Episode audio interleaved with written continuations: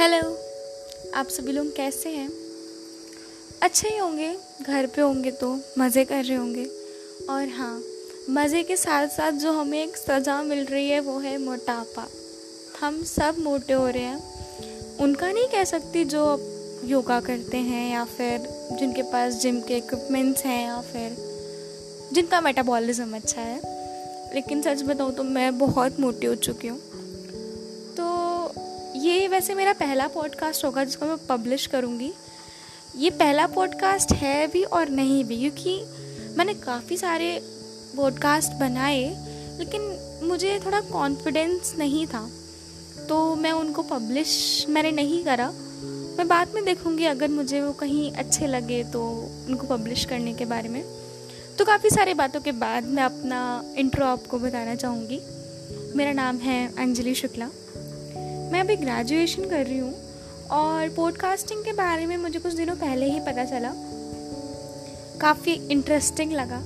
मुझे पहले काफ़ी अच्छा लगता था लोगों से बात करना, उनके व्यूज़ जानना, ये सारी चीज़ें मुझे काफ़ी खुश करती हैं। तो बातें बाद में करते हैं। आज का टॉपिक जो मैंने सोचा है, वो उन लवर्स के बारे में है, जो इस लॉकडाउन की वजह से दूर हो गए हैं एक दूसरे से। और अपने प्यार को अपने दिलदार को या फिर हमदर्द हम सफ़र जिसको वो मानते हैं उनसे वो दूर हो गए हैं।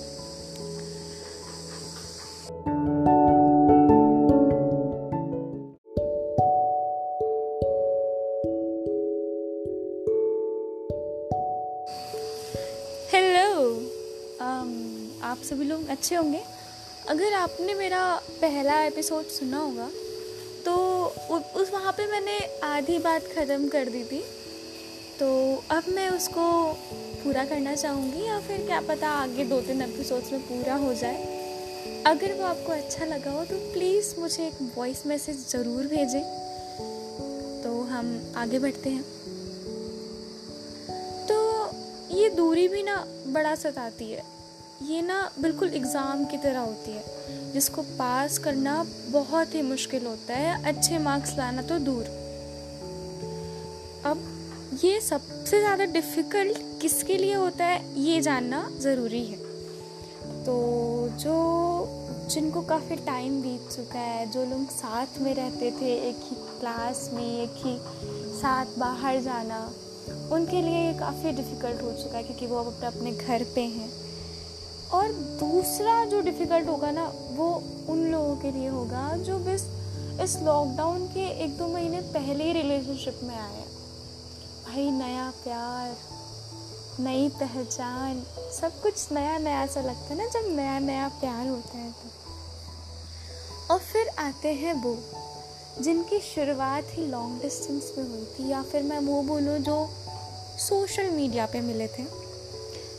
वो तो लॉकडाउन में ही थे, हमेशा से। मुझे ऐसा पर्सनली लगता है कि जो लॉकडाउन में शुरू से थे ना मतलब कि लॉकडाउन नहीं लॉन्ग डिस्टेंस बोलूँगी मैं, उनको थोड़ा सा ये आरामदायक होगा क्योंकि जब लॉकडाउन नहीं था, तब लोग ऑफ़िस जाया करते थे कॉलेज जाया करते थे स्कूल जाया करते थे मतलब उनके काम होते थे। जब से ये लॉकडाउन हुआ है तब से तो वो अपने घर पर है ना। तो उन्हें तो काफ़ी टाइम मिल गया है ना अपने हमदर्द, हम सब के साथ वक्त बिताने का। अब वो या फिर वीडियो कॉल से हो या फिर चैट से, क्या फ़र्क पड़ता है?